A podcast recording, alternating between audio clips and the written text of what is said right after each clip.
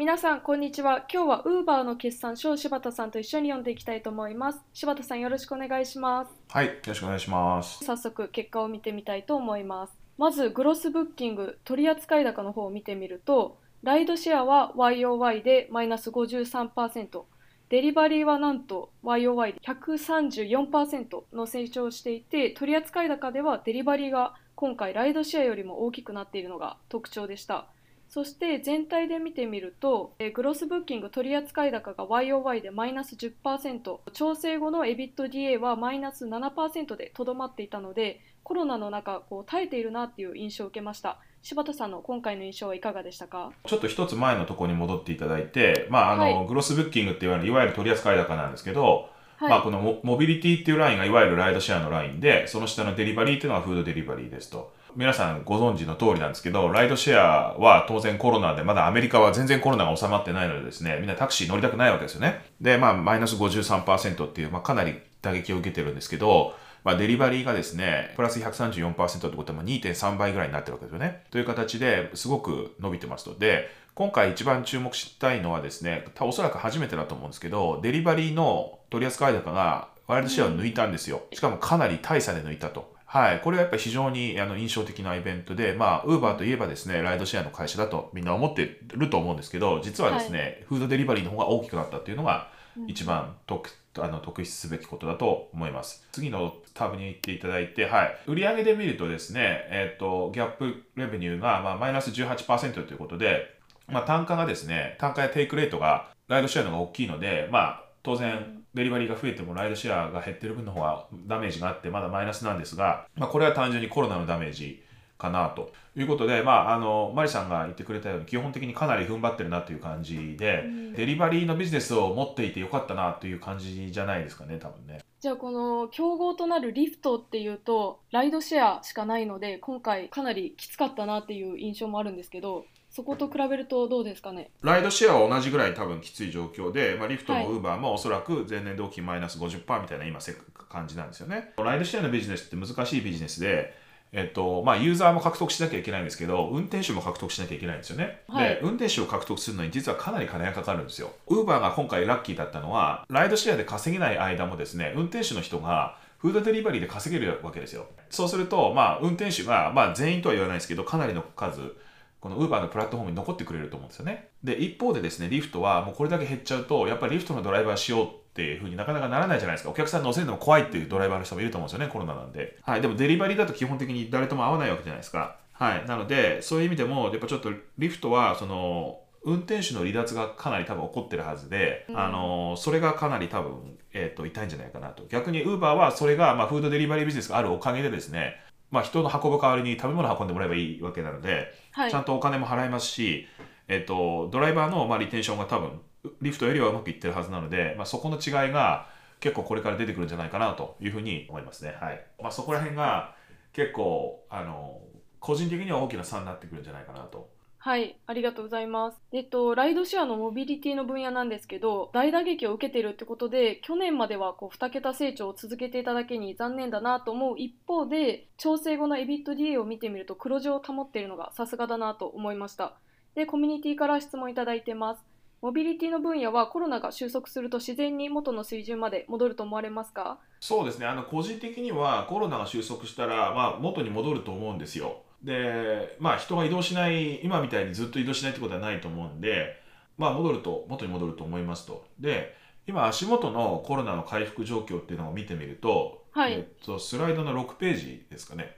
えっと、グレーのですね、えー棒グラフが、まあ、アメリカのそのコロナの新規感染者数で、まあ、こんな感じで大変増えてるわけですけど、あの、緑がですね、ニューヨークにおける乗車回数ですかね、 trip、number of trips なんで、はい。っていう感じなんですよ。で、まあ、もともとの100の水準には戻ってなくて、今多分、そうですね、50超えたぐらいだと思うんですよね。で、まあ、足元、かなり戻ってはきてはいるんですけど、まだ半分ちょっとぐらいしかまだ戻ってきてないので、まだちょっと時間かかるかなって感じなんですけど、ご覧いただければ分かる通り、右肩上がりで上がってきてるので、元に戻るとは思います。次にですね、11ページに行っていただくと、はいえっと、これはですね、あライドシェアとデリバリーを足したものですけど、グロスブッキングの取扱高ですよね。取扱高は、えっと、9月で見ると、まあ、前年同期比でマイナス6%まで来ているというところなので、あの、まだまだですね、マイナスではあるんですけど、まあ、徐々に戻ってはきているかなという形に見えます。なので、まあ、コロナ収束したら元に戻ると思いますね。ありがとうございます。モビリティの分野で言うと、コロナで大変な中、もう一つ、アメリカ選挙の際にカリフォルニアで行われた、このギグワーカー、いわゆるウーバーやリフトなどのドライバーの雇用形態をめぐる Prop 22という法案についての住民投票が話題となっていました。この Prop 22っていうのはどのような内容なのか、そしてこのような住民投票に至った背景っていうのを教えていただきたいです。えーっとですね、まあちょっとこのプロップ20にいろいろ細かい話があると思うんですけど、まあこのはい Uber とかの文脈でいくと、まあ要はですね、Uber の運転手を、まあ今はその業務委託の形になってるんですけど、それをまあ従業員と同等に扱いなさいっていうような内容です。その業務委託だとですね、はい。まあ当然いつでも解雇できるわけですよ。解雇というか契約解除ができるわけですよね。で、当然その福利厚生ですね、保険とか、そういったものもないわけですよ。なので、その労働者のまあ保護というような考え方でいくと、まあこの、もともとはタクシーっていうのは基本的にタクシー会社の従業員なわけですよね、運転手の方は。で、その、そうではなくて、このウーバーみたいな世界になっちゃうと、全員が業務委託になるわけですよ。もう個人事業主のような。そうですね、個人事業主の業務委託になるんですけど、はい。まあ、そういうのがあまりにも行き過ぎちゃうと、その会社ですね、こういう巨大なプラットフォームを運営する Uber みたいな会社は儲かるかもしれないけど、えっ、と、いわゆるその個人事業主の人たち、まあ、ギグワーカーっていうんですけど、この人たちは、その、どんどん弱い立場に追い込まれて、健康保険もなければ、あの、仕事というか収入も保障されない状態になるわけですよ。で、それはあまりにも良くないんじゃないかっていう、まあ、いわゆるその労働組合的な考え方に基づいて、このプロップ22っていうのが一応、あの住民投票にかかって、まあ、否決されたわけですけど、まあはいそういう背景がありましたとうんいうことですね。はい。なるほど。じゃあ今後このウーバーとか配達員にとってあのもっと厳しくなっていくのか、それともこうやって住民投票が行われたことでウーバーとかリフトっていうのはもうこれ以上厳しくはできづらい状況にはなったんですかね？えっと、今のところ、あのまあ、これは別のところでもですね、ビジネスインサイダーさんですね、で、対談をしたりもしたんですけど、もしもですね、このマーケットが一社によって独占されてると、結構厳しいと思うんですよ。会社側は好きな条件を言って、労働者はそれを飲まなきゃいけないってことになるんですけど、はい。今の状況だと、ま、ウーバーとリフトがかなり健全に競争している状況なわけですよね、ドライバー獲得に関しては。なので、えっと、そこの競争がある限りにおいては、そんなに大きな問題にはならないんじゃないかっていうのが、うんえっと、まあ、僕の考え方です。独占ししちゃってる状況だと、確かに危険だと思います。会社が好きなこと言えちゃうんで。今は、ウーバーとリフトがそれぞれいかにドライバーにこう魅力的な条件を提示するかってことをやってるわけですよね。そういう競争をしてる限りは大丈夫。で、えっと、もしもその法律で全部の、えっと、ドライバーを従業員にしなきゃいけないみたいな、従業員と同等の福利厚生を提供しなきゃいけないみたいな話になると、はいまあ、それはそれでありだと思うんですよね、考え方としては。で、ただそうすると、えっと、当然その分のコストが、あの、料金にね、上乗せされるので、まあ、元々のタクシーの料金みたいな感じに戻っちゃうと思います、結局は。で、えっと、まあ、それによって、その運転手の人たちの雇用は安定するかもしれないんですけど、運転手の人たちからすると、頑張っても頑張れなくても同じになるので、多分サービスが悪くなって、で、かつ利用者は高い料金を払うと。悪いサービスに対して高い料金を払うことになると思います。はい。うん、じゃあ普通のタクシーと変わらない感じが元の世界に戻ってくる可能性がかなり高い。で、ななので、まあ、その当然、行き過ぎた競争とかですね、独占による、えっと、一方的な条件提示っていうのは良くないと思うんですけど、競争がある限りにおいては、まあ、資本主義なので、僕はその健全な形で競争していくのがいいんじゃないかなと。で、まあ、当然ですけど、いいドラいいサービスを提供するドライバーの人は、たくさんいいレビューがもらえて、よりいいいいお客さんに乗せやすくなるっていうふうになってるわけですね、仕組み的に。そういう健全な、え平等で健全な競争環境があるっていうのはすごくいいことだと個人的には思いますけどね。確かに。ありがとうございます。デリバリーの分野の方はコロナが追い風となって絶好調で取扱高の YOY がプラス145%で成長してテイクレートも13.3%まで高くなっています。しかしあのフードデリバリーっていうと前回の動画で紹介したドアダッシュであったりグラブハブなどコロナが起きてさらに競争が激化している分野だなと思います。そのような中今後 UberEats っていうのはどのような強みや戦略で市場シェアを広げていけるんでしょうか？これはですね、まずさっき冒頭に申し上げた通り、Uber の一番の強みはドライバーがたくさんいるってことだと思うんですよ。まあそのリフトとかですね、ドーダッシュとかも、もちろんあのドライバー獲得っていう意味では競合になるんですけど、Uber の場合はですね、このライドシェアとデリバリーっていう2つの軸があってで、まあ、ドライバー化するとおそらく最も稼ぎやすいプラットフォームなんじゃないかなと思います。コロナが起こってもデリバリーの仕事があるし元に戻ればまたライドシェアの仕事もあるという形で、まあ、そのいかにそのやっぱり最大の強みはそのドライバーいかにおたくさんのドライバーにたくさん稼がせるかっていうことだと思うんですよね究極的には。なのでそういう意味では、えーまだまだウーバーはこの市場で一番大きなプレイヤーであり続けるんじゃないかなと個人的には思います。なるほどドライバーが増えるとこう注文数が増えないとドライバーが稼ぐのが難しくなってくるのかなっていうふうにも思ったんですけどそこら辺はどうですか？注文を増やすのはおそらくそのマーケティングで増やせると思うんですよ。一番最悪なのが注文が来ちゃってデリバリーするドライバーがいないっていうパターンが最悪だと思うんですよ。カスタマーエクスペリエンス的には最悪じゃないですか。ご飯頼んだのに来ないっていうのは最悪だと思うんで、はい。あるいはタクシーを捕まえたいのにいないっていうのはもう本当に最悪だと思うんですよ。なのでとにかくやっぱり一番その、まあ、ユーザーの満足度を高めるためにはとにかくドライバーがたくさん持っとかないといけないっていうのが一番だと思うんですよね。そこがやっぱり一番の強みになるんじゃないかなと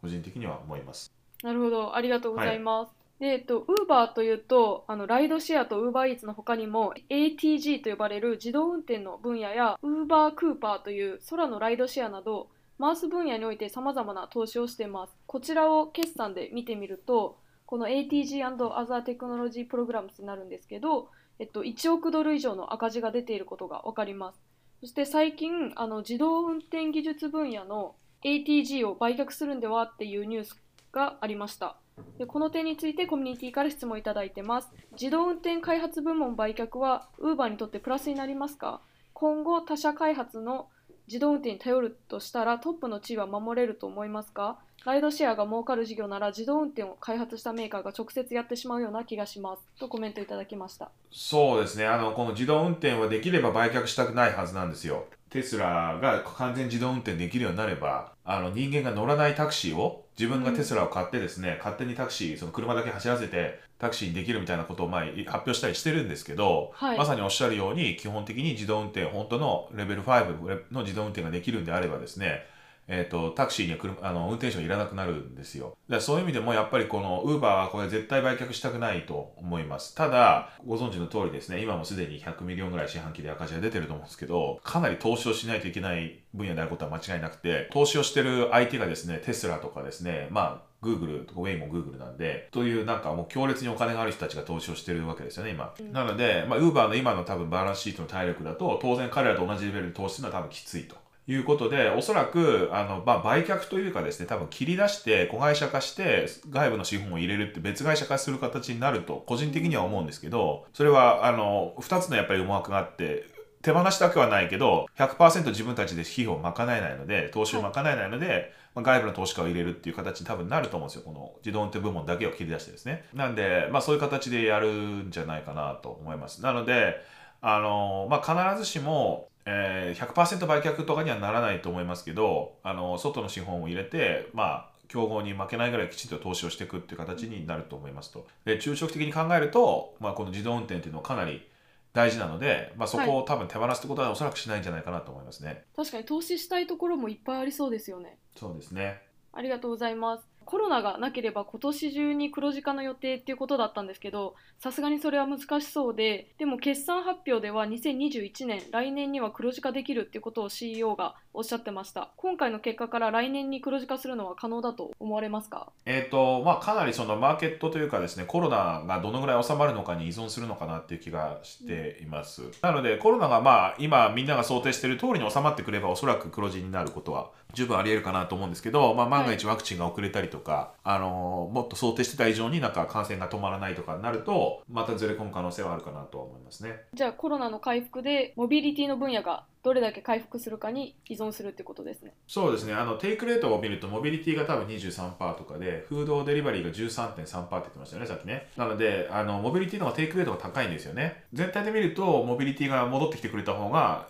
決算的にはいいんですよ。ただまあそこは本当にコロナの状況次第だと思うんで、はい、別になんかウーバーがしくじって売り上げ減ってるわけではなくて、これ完全に外部要因の話なので、その外部要因がどこまで戻るかっていうところに依存するんじゃないかなと思います。ありがとうございます。最後にコミュニティからいただいた質問なんですが、ライドシェアサービスを含め今後マース業界はどのように変わっていくとお考えですか？個人的には陸海空で自転車、車、船、飛行機など単一マースプラットフォームに統合されていく方向になるんではないかなと思いますがいかがでしょうか？そうですね。私の感覚だと、やっぱり一番乗る頻度が高いのって車だと思うんですよ。なので、まあ車のところが一番大きいと思いますし、そこに関しては自動運転の、まあ、進捗次第かなと思いますね。自動運転を取った人が多分このマウスも取るんじゃないかなと思います。で、えっ、と、車とか船とか飛行機が単一のプラットフォームになるかどうかは、まあ、なるかもしれないですけど、必ずしもならないかもしれないですね。はい。あのーまあ、産業的に見るとですね、車だけが圧倒的に大きいんですよね。船とか飛行機ってやっぱり産業として見ると、そのハードウェアを売るっていう意味でいくとやっぱりちっちゃいんですよ、全然車より。なので、まあ、車がやっぱり一番大きいんじゃないかなと思いますね。はい。で、車の中においては、やっぱ自動運転を取った人が、あの、マウスを取ると、個人的には思います。この自動運転の分野で今一番リードを取ってるのはテスラなんですかね？圧倒的にテスラだと思いますね。うーんはい、あの、ウェイウェイモが、Google ウェイモがですね、どのぐらい、まあいろいろやってるのは見てますし、なんですけど、まだ全然出てきてないので、なんでこんなにな何年も出てこないんだろうっていうぐらい出てきてないので、垂直統合でですね、まあ Apple みたいにハードウェアからソフトウェアまで全部自分たちであの作ってるっていうテスラのやり方が一番その早いと思うんですよね。いろんなことを早く多分トライアルエラーできると思うんですよ。で、はいウェイモのやり方っていうのは、まあ、マイクロソフトとかアンドロイドっぽいやり方で、ソフトウェアだけは作るけど、ハードウェアは他の自動車メーカーさん作ってくださいってやってるわけですよね。で、多分、そのウェイモが作ってる自動運転のソフトウェアってすごいいいソフトウェアだと思うんですけど、えっ、と、多分車メーカーがですね、Google がとかウェイモが思ってるスピードで動動いてくれないと思うんですよ。うんはい。なので、やっぱりそうしてる間にテスラがどんどん来ちゃってるっていう感じに見えます。